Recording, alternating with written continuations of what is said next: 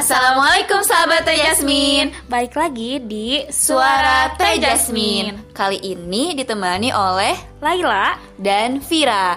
Nah untuk podcast kali ini kita punya pembahasan satu segmentasi khusus di Teh Yaitu Bedah tulisan Teh. Ya bedah tulisan. Terus di uh, podcast kali ini apa nih tulisan pertama yang bakal kita bedah? Yaitu judulnya Ketika Lelaki Jatuh Cinta yang ditulis oleh Kang Firman Islami. Wah, kayaknya baiknya kita perkenalan dulu nih Teh. Siapa sih Firman Islami itu? Jadi, siapa sih Kang Firman itu? Kang Firman itu mahasiswa Matematika UPI 2017 yang pindah ke FMIPA ITB 2018. Kang Firman salah satu orang yang suka nulis konten yang berhubungan dengan self-improvement, project, inspiratif, dan motivasi. Kumpulan tulisannya ada di Line dengan ID yang sama dengan Instagramnya yaitu firman.islami. Ia adalah salah seorang kader Salman, trainer SMPE SSDK ITB, besuan beasiswa perintis Salman ITB, aktif di keluarga muslim FMIPA dan Gamais ITB, bagian dari tim kreatif Rumah Amal Salman, koordinator mentor dari Lembaga Swadaya Masyarakat Amal Madani Indonesia, serta pengajar privat SMP SMA. Ya, jadi itu teh perkenalan dari Kang Firman Islami. Oh ya teh gimana sih ceritanya tulisannya Kang Firman itu bisa di repost di Teh Jasmine? Oh iya, kalau ceritanya gini nih teh. Jadi aku tuh tipikal orang yang suka scrolling scrolling timeline gitu lah ya, yang mungkin samalah semua pengguna media sosial pasti melakukan aktivitas scrolling di timelinenya gitu. Nah, ketika aku lagi scrolling timeline line itu aku menemukan satu tulisan yang wah bagus banget yaitu tulisannya Firman ini yang aku lupa sih. Aku pertama nemunya itu tulisan yang lelaki jatuh cinta ini atau tentang menyontek yang dua-duanya udah di repost di Jasmine sih. Terus akhirnya aku buka profilnya dan aku lihat tulisannya ternyata bagus-bagus. Akhirnya aku izinlah untuk um, akan merepost tulisannya itu di akun Teh Jasmine. Dengan serangkaian edit lah ya teh yang akan kita lakukan juga supaya sesuai dengan uh, pembaca Jasmine itu sendiri.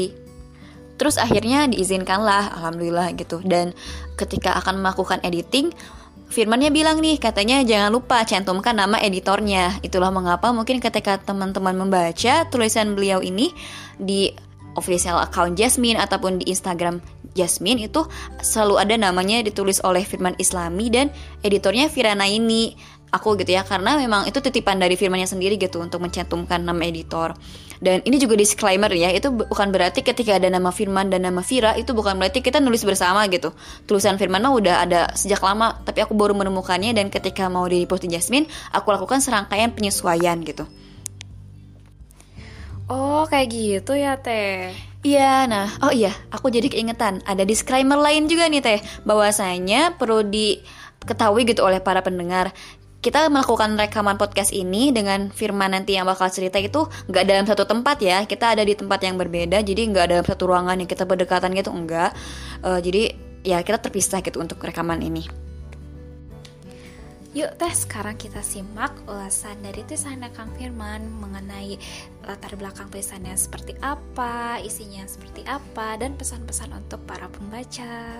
Ya, Teh, dan memang tulisan ini atau pembahasan kita kali ini sifatnya informatif aja gitu ya, Teh, buat kita mendapat pengetahuan baru untuk para laki mungkin yang mendengarkan supaya tahu dan mendapat petuah-petuah nih dari penulisnya tentang bagaimana menghadapi perasaannya itu cinta kalau untuk wanita ya untuk tahu aja gimana perspektif laki-laki ketika ya merasakan jatuh cinta itu gitu. Yang memang tulisan ini sendiri masih memegang rekor tertinggi likes di Instagram di Instagramnya Teh Jasmine ya Teh. Soalnya memang mungkin tema seperti ini digandrungi ya yang tulisannya juga memang dikemas dengan baik. Yang harapannya ketika kita ngobrol-ngobrol bareng di podcast kali ini kita bisa lebih banyak sharing dan lebih banyak hal yang tergali dibanding uh, baca tulisannya aja. Ya udah yuk kita dengerin bedah tulisan ketika lelaki jatuh cinta. oleh Firman Islami. Bismillahirrahmanirrahim. Assalamualaikum warahmatullahi wabarakatuh Bagian pertama, ketika laki jatuh cinta. Tentang ketika laki jatuh cinta. Sebenarnya tulisan tersebut tulisannya sudah lama. Dan apakah ketika saya menuliskan itu saya sedang dalam keadaan yang jatuh cinta? Maka sejujurnya tidak. Justru saat itu saya sedang merasa sakit hati sesakit hatinya, tertampar setampar-tamparnya, dan merasa bodoh sebodoh-bodohnya. Saat itu, saya merasa bahwa saya sudah menemukan seorang wanita yang benar-benar cocok, pas, dan sangat strategis untuk dijadikan seorang istri sekaligus ibu yang baik untuk anak-anak saya nanti di masa depan. Namun, pada saat itu saya belum tahu bagaimana cara berhubungan yang baik dan sesuai dengan perintah Allah dan Rasulnya. Jadi saya hanya mengikuti apa yang ada di sinetron-sinetron aja.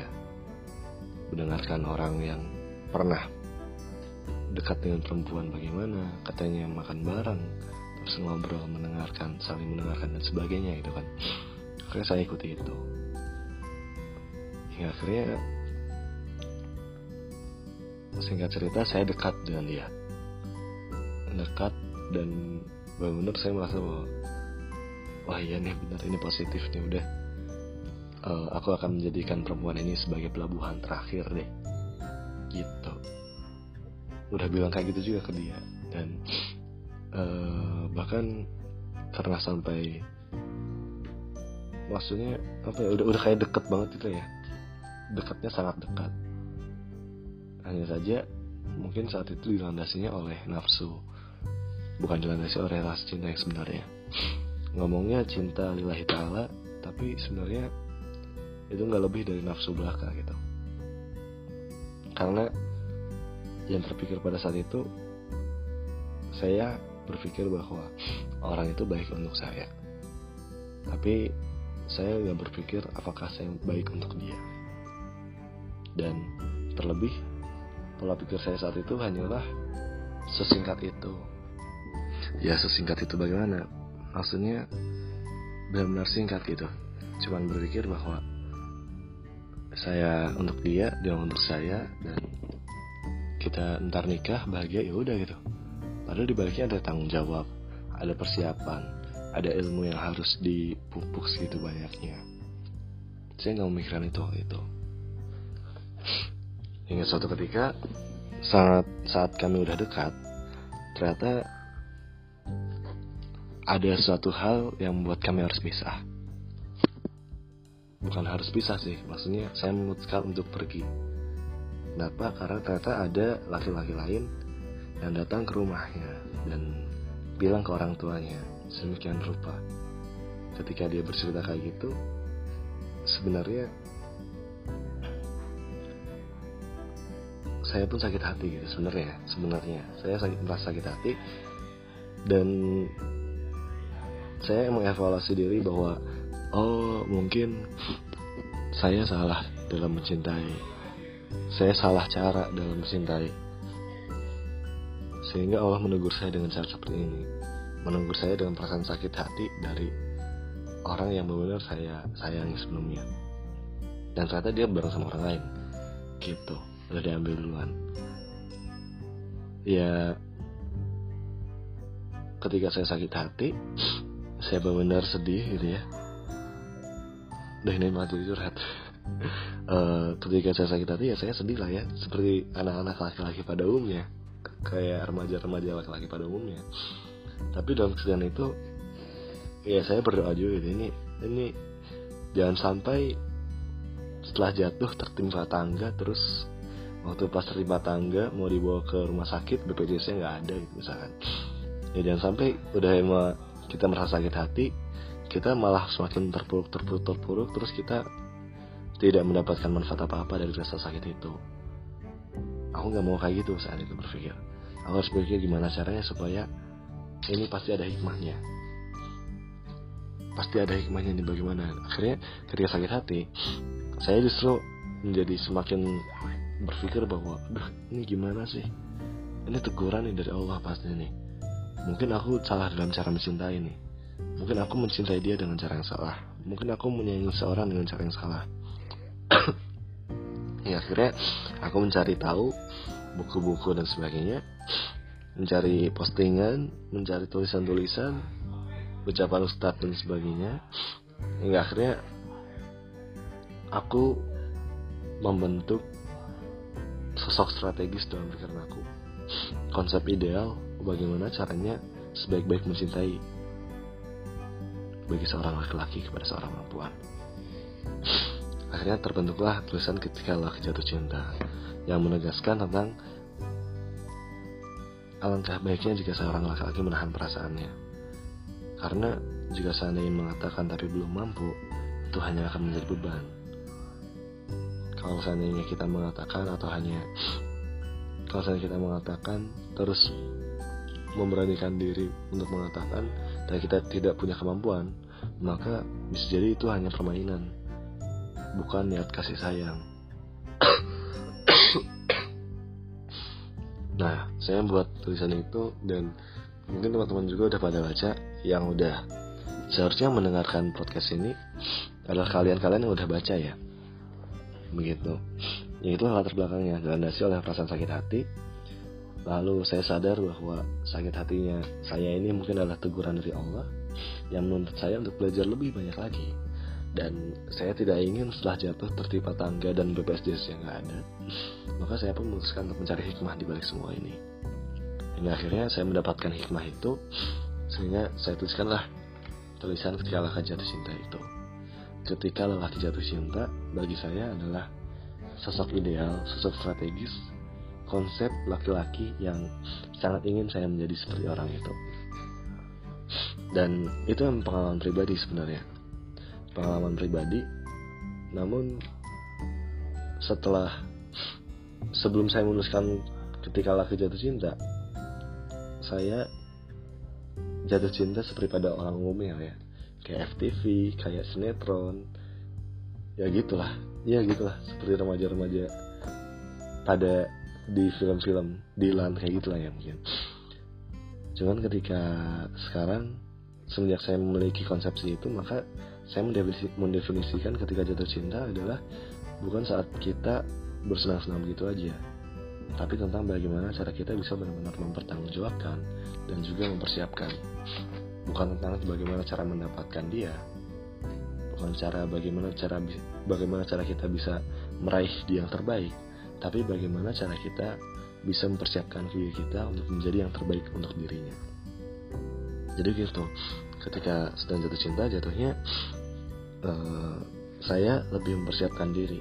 Ketika saya jatuh cinta oh saya jatuh cinta nih berarti ada perasaan tanggung jawab lebih yang harus saya lakukan ada tanggung jawab lebih ada pekerjaan lebih banyak. Pekerjaan lebih banyaknya apa? Oh Allah sudah mengizinkan saya jatuh cinta sekarang. Dan jatuh cinta ini butuh pertanggungjawaban. Dan untuk bertanggung jawab ada pertanggungjawaban secara ilmu secara kemampuan secara fisik dan sebagainya.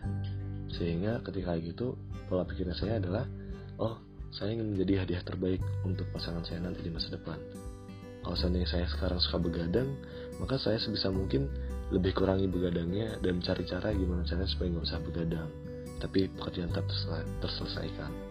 Kalau seandainya saya dulu suka rajin makan mie mungkin tiga kali sehari atau bahkan tiga hari sekali ya sekarang mulai dipikir-pikir bahwa hmm, kayaknya buat mie atau makanan-makanan kayak gitu kan agak gak sehat deh. Jangan sampai waktu pas kita udah nikah uh, bersama orang yang kita cintai kita malah merepotkan mereka karena kita sakit-sakitan akibat pola hidup kita yang sekarang-sekarang. Gitu. Jadi kalau misalnya kita paham akan makna yang mencintai ya kita harusnya bukan berpikir tentang bagaimana cara mendapatkan dia bagaimana cara mendapatkan pengakuan dari dia mendapatkan kekaguman dari dia tapi bagaimana cara kita semakin memantaskan diri untuk bisa menjadi seorang yang terbaik untuk dirinya bukan berpikir bahwa dia yang terbaik untuk kita tapi kita apakah kita yang terbaik untuk dirinya? Begitu. Nah pertanyaan nih. Jadi kalau sudah kayak gitu baiknya kita nggak boleh ngomong dong sama perempuan. Tentang perasaan kita. Jadi kalau sudah kayak gitu ceritanya kita benar-benar gak boleh buat bilang perasaan menyampaikan niatan baik kita gitu. Apa kita nggak boleh kayak gitu Oke, benar. Itu bagian kedua ya. Oke. Uh, apakah kita boleh apakah kita boleh untuk menyampaikan perasaan kepada seorang perempuan. Jujur aku bukan ustadz. Aku sama seperti teman-teman di sini, seorang pembelajar, mencari ilmu, menggali ilmu dari mana saja, lalu disaring dan mengambil intisarinya berdasarkan hati nurani, maka sejatinya apa yang aku sampaikan ini belum tentu sepenuhnya benar. Tentang masalah boleh atau tidak boleh, aku nggak bisa bilang ini boleh atau tidak boleh ya. Tapi saya hanya bisa menyarankan lebih baik atau sebaiknya. Bagi aku, dalam konsep laki-laki ideal itu, ketika laki jatuh cinta, maka sebaik-baik laki-laki ketika sedang jatuh cinta, memang tidak perlu mengatakan hal itu kepada orang yang dicintainya. Lebih baik fokus memantaskan diri, belajar, dan sadar bahwa, oh, aku ingin menjadi hadiah yang terbaik dari Allah untuk dia. Ya Allah, terima kasih karena telah memberikan dia di jangkauanku yang membuat aku bisa termotivasi untuk jadi lebih baik. Terima kasih karena telah memberikan hadiah berupa engkau memperkenalkan aku dengan dirinya. Sampai detik ini. Dan sebagai gantinya, tolong izinkan aku untuk bisa menjadi hadiah yang terbaik untuk dirinya di masa depan nanti. Gitu. Gak perlu bilang bahwa ini aku mencintai kamu nih, aku menyayangi kamu nih. Mau gak kamu bersama dengan aku? Gak perlu bilang kayak gitu sebenarnya. Menurut konsepsi aku ya. Karena buat apa gitu? Kalau saya memang belum mampu ngapain? Kalau misalkan nih kita belum mampu buat menikah terus kita bilang ketika kita bilang dia mengetahui perasaan kita terus ternyata dia memiliki perasaan yang sama kira-kira mau ngapain lagi? Padahal kita belum mampu buat menikah nggak mau ngapain lagi.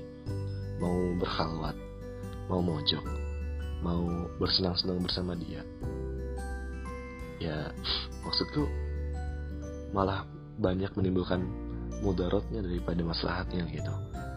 Jadi menurut aku sih pola pikir kita adalah yaitu sebagai bentuk rasa syukur kita telah diberikan cinta oleh Allah SWT karena kita bisa melihat dia bisa kenal dengan dia bisa mengenal sosok yang se mengagumkan, semenginspirasi dia maka kita bilang kepada Allah, Ya Allah, terima kasih karena engkau telah mengizinkan aku untuk bertemu dengannya. Seorang yang mungkin sangat aku cintai dan ingin aku jaga di masa depan nanti. Aku tidak akan bilang ini kepada dirinya. Sebagai gantinya, tolong bantu aku untuk bisa mempersiapkan diri aku dengan sebaik-baiknya agar aku bisa menjadi hadiah terbaik darimu untuk dirinya. Aku ingin menjadi seorang yang terbaik untuk dirinya. Aku ingin bisa menjadi seorang yang benar-benar membawa kebaikan untuk dirinya. Bukan sekedar bagaimana caranya supaya aku bisa mendapatkan yang terbaik.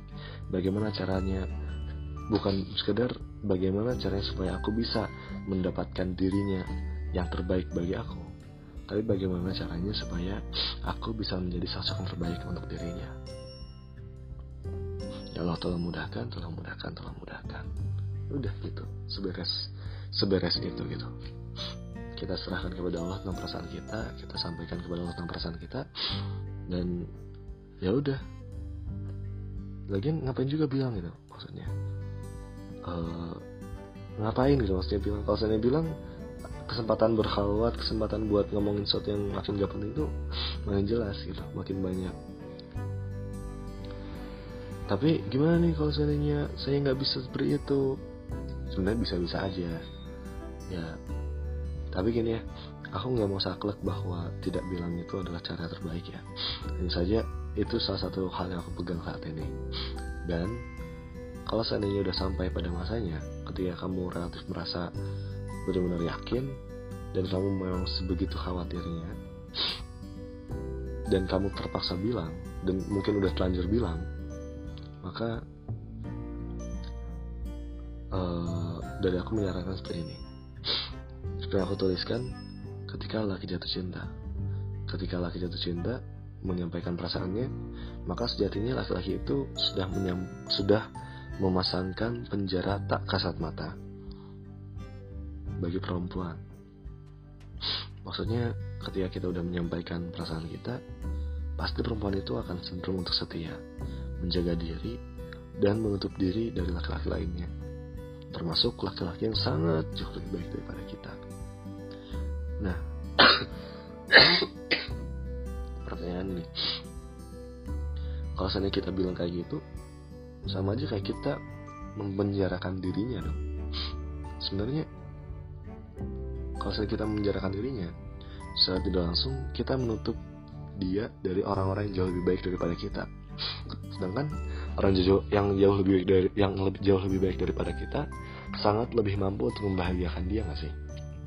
Kalau pertanyaannya gini, kalau seandainya kita memenjarakan mereka, apakah itu sebagai bentuk cinta kita kepada dia? Ataukah sekedar keegoisan, keegoisan kita aja? Dan sampai kita merasa bahwa kita sudah cukup baik untuk dia sehingga kita nggak rela ada orang lain yang mengambil dia. Padahal belum tentu juga orang lain itu tidak mampu lebih baik daripada kita. Kalau seandainya buat kamu-kamu yang sudah pernah menyatakan bahwa aku akan menikahi kamu, padahal sekarang belum mampu, maka saran dari aku adalah uh, bukan cabut ya, bukan cabut perkataannya, karena kalau seandainya kamu mencabut perkataan itu, sama artinya dengan kamu mempermainkan perempuan itu. Waktu itu udah bilang gini, kok tiba-tiba jadi begitu sih? Jangan sampai kayak gitu. Tapi tolong bilang bahwa uh, aku insya Allah akan menikahimu. Namun, jika seandainya ada orang lain yang sangat jauh lebih baik daripada aku, lebih mampu membahagiakan kamu daripada aku, tolong jangan ditolak. Aku tidak ingin menjadikan diriku sebagai penjara bagi kamu. Aku ingin supaya yang terbaik untuk kamu. Ini tentang membuat kamu bahagia, bukan tentang membuat aku bahagia. Tugas aku adalah bertanggung jawab atas kamu. Kalau seandainya kamu sampai menolak seseorang yang jauh lebih baik daripada aku, sama artinya aku menjalani diri kamu. Dan sekali lagi, ini bukan tentang diri aku, tapi tentang diri kamu supaya kamu bahagia. Tolong tegaskan kepada perempuan itu bahwa walaupun kamu sudah pernah bilang seperti itu, bilang bahwa kamu akan mencintai dirinya, kamu akan menikahi dirinya, tolong bilang bahwa jika seandainya ada orang lain yang jauh lebih baik, maka kita sebagai laki-laki akan terima. Karena sejatinya alasan kita mencintai dia adalah untuk membahagiakan dia, untuk memberikan kebaikan dia. Jika seandainya ada orang lain yang lebih pantas, lebih patut, lebih cerdas, lebih mampu dalam hal membahagiakan dan membaikkan dia dan membuat dia semakin dekat dengan surganya Allah, ya kita sebagai laki-laki, jika kita memang benar-benar mencintainya, kita harus harusnya berani merelakannya. Gitu. Karena seharusnya rasa yang tidak terbatas tidak akan masalah jika ternyata harus tidak berbalas. Memang sih sakit gitu ya, cuman sebagai laki-laki jika seandainya kita memang menginginkan, menginginkan yang terbaik untuk dia, kita ingin dia benar-benar bahagia, ya kita harus dengan jantan bilang bahwa oke okay, aku mencintaimu, tapi aku sangat lebih ingin kamu bahagia. Jika seandainya bahagiamu adalah karena aku, aku akan sangat bahagia. Tapi jika seandainya bahagiamu itu dan kebaikanmu itu jauh lebih baik dengan orang lain, ya sangat jauh lebih baik daripada aku, maka sesungguhnya aku jauh lebih bahagia. Karena apa? Karena bahagiamu itu yang saat ini aku pikirkan adalah bahagia yang aku rencanakan. Bahagiamu bersama aku yang aku pikirkan adalah bagian yang aku rencanakan. Sedangkan bahagiamu bersama dirinya yang entah siapa namun lebih baik dari aku adalah bahagia yang Allah rencanakan. Dan tolong jangan tolak orang itu. Gitu ya. Intinya gitu ya. Jadi kalau seandainya ini tadi apa yang pertama? Yang pertama itu kalau seandainya kita nggak bilang dan yang kedua kalau seandainya kita bilang udah telanjur bilang maksudnya jangan sampai setelah denger ini yaudah deh aku termotivasi untuk bilang jangan kayak gitu. Uh, kasus kedua ini kalau saya udah terlanjur bilang ya sebisa mungkin. Kalau saya terlanjur bilang ya harus bilang bahwa uh, harus bilang bahwa kita ini mengizinkan dia untuk tetap bersama yang lain. Dan jangan sampai kita mengurung dia dalam penjara intinya begitu. Kalau saya kita bilang wah nggak apa bilang aja. Kalau saya udah telanjur bilang tuh ya kalau udah telanjur bilang udah jangan terlalu disesali. Hanya saja tolong tegaskan bahwa jangan anggap aku ini sebagai penjara bagi kamu. Kalau saya adalah laki-laki yang jauh lebih baik maka silahkan terima orang itu. Jangan sampai dia menolak laki-laki yang baik untuk laki-laki yang buruk semacam kita. Begitu. Terus untuk yang pertama yang tadi kasus gak usah bilang kesimpulannya ya kita berdoa aja sebagai bentuk rasa syukur. Ya Allah terima kasih banyak. Terima kasih banyak karena atas izinmu aku bisa merasakan cinta. Aku bisa mengenal dirinya yang menginspirasi mengagumkan dan juga mendamaikan. Maka sebagai bentuk rasa syukurku karena engkau telah memberikan hadiah kepadaku yang begitu luar biasa. Izinkan aku untuk bisa mempersiapkan diri supaya bisa menjadi sebaik-baik hadiah untuk dirinya. Jika boleh, aku ingin membuat dirinya sebagai seorang yang paling bahagia, seorang perempuan yang bahagia juga, sebagaimana aku ingin bahagiakan ibuku sendiri. Dan jika boleh, izinkan aku untuk bisa menjadi sebaik-baik hadiah untuk dia. Tapi jika seandainya ternyata sebaik-baik hadiah itu bukan aku, maka itu jelas tidak apa-apa. Aku ingin supaya dia bahagia, bukan aku bahagia. Ini bukan tentang diriku, tapi tentang dirinya. Ya Allah tolong kabulkan, tolong mudahkan, dan tolong berikan kedamaian hati kami, serta kelurusan hati kami agar tetap berada teguh dalam jalanmu. Ya gitu aja, maaf ini ngomongnya agak gak beraturan, tapi semoga bisa dapat poinnya ya. Setidaknya teman-teman bisa tahu atau bisa ngeh kalau seandainya udah telanjur bilang bisa tahu apa yang harus selanjutnya dilakukan kalau seandainya belum bilang tahu tahu bagaimana caranya untuk menyikapkan perasaan kita. Dan tahu bagaimana cara supaya kita ini nggak galau dan nggak bingung nggak menggalaukan apa kita bilang ya apa kita bilang apa kita bilang ya. Tapi kita udah punya teguhan kita udah punya pegangan teguh sebaiknya kita bilang seperti apa. Ya gitu aja terima kasih banyak. Assalamualaikum warahmatullahi wabarakatuh. Terima kasih atas kesempatannya. Selamat belajar mencintai Ya, terima kasih untuk Kang Firman atas uh, cerita dan pengalamannya ketika dahulu seperti apa dan dijadikan tulisan untuk sekarang. Ya gini teh, sekarang kita jadi ya tahu ya teh gimana sih uh, perasaan laki-laki ketika jatuh cinta itu seperti apa teh? Ya bener nih. Terus dari Teh Laila nih setelah mendengar pemaparan tadi ada komentar nggak? Ada teh uh, selama Laila menyimak baik-baik ternyata kalau misalnya seseorang jatuh cinta itu harus siap dengan membangun cinta dengan cara memperbaiki diri. Kita jangan berharap mendapatkan dia dengan cara yang terbaik atau menginginkan dia yang terbaik. Tetapi kita harus uh, memperbaiki diri agar kita bisa menjadi terbaik untuk dirinya.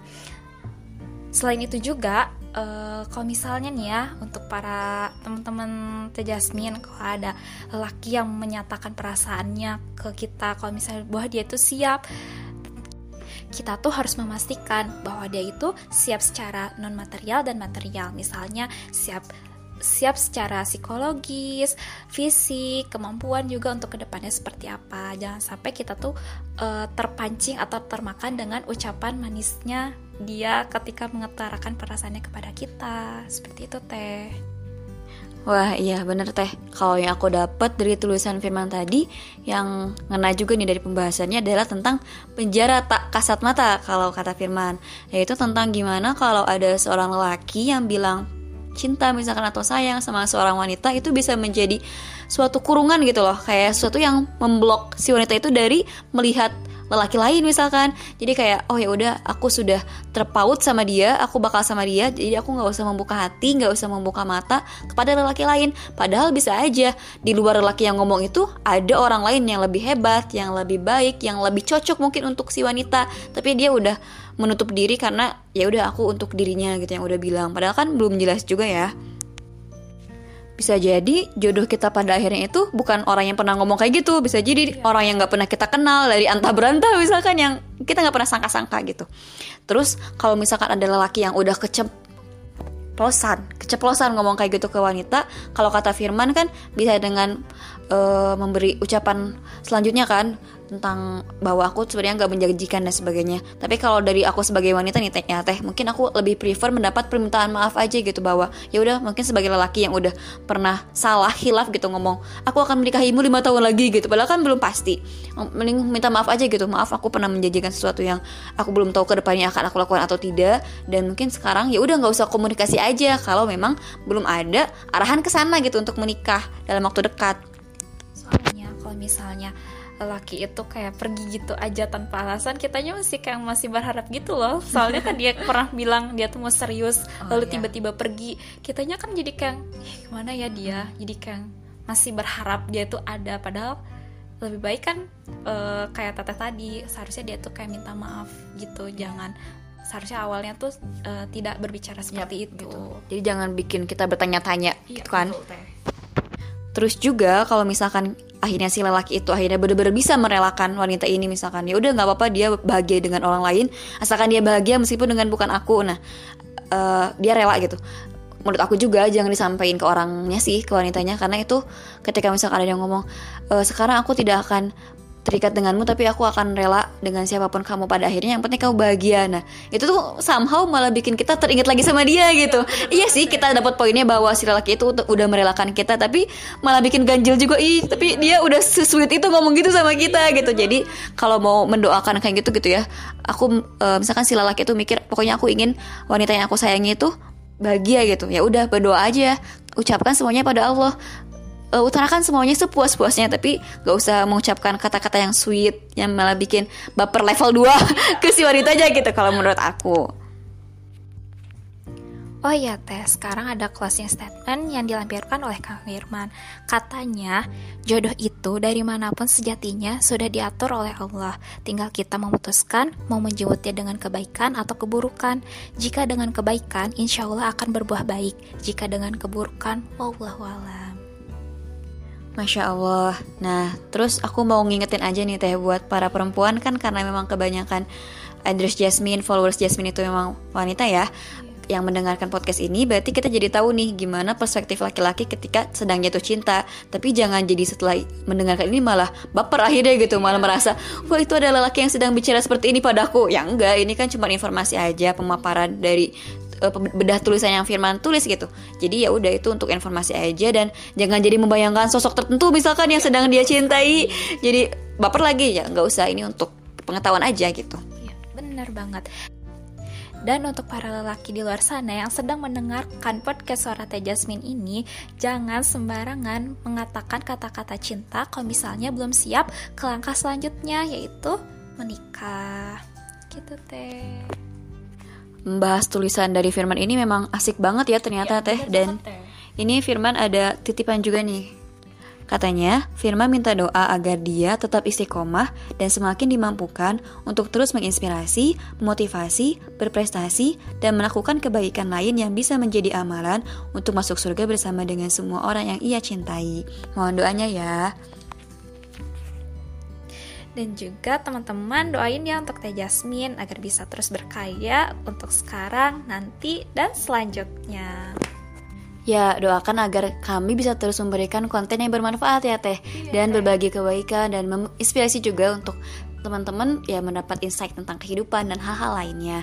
Dan kalau pendengar suara Teh Jasmine sekarang ini mendapat manfaat dan merasa terinspirasi dengan apa yang kita bahas, jangan lupa untuk membagikan suara Teh Jasmine ini kepada teman-temannya. Dan jangan lupa juga harus follow dulu nih semua ya. lini masa Teh Jasmine di Instagram @tejasmineunpad, official account @tejasmine, YouTube-nya di subscribe di Teh ya. Jasmine dan Spotify-nya di Suara Teh Jasmine. Terus ikuti kami ya. Ya teh, gak kerasa ya waktu terus berjalan dan sekarang saatnya kita pamit undur diri teh. Iya ya, kalau gitu aku Vira dan Laila pamit undur diri. Mohon maaf apabila selama penyampaian ini ada kesalahan atau kata-kata yang kurang mengenakan. Wallahu a'lam bisawab. Dan untuk sahabat Teh Jasmine, tunggu ya episode suara Teh Jasmine selanjutnya. Wassalamualaikum warahmatullahi wabarakatuh.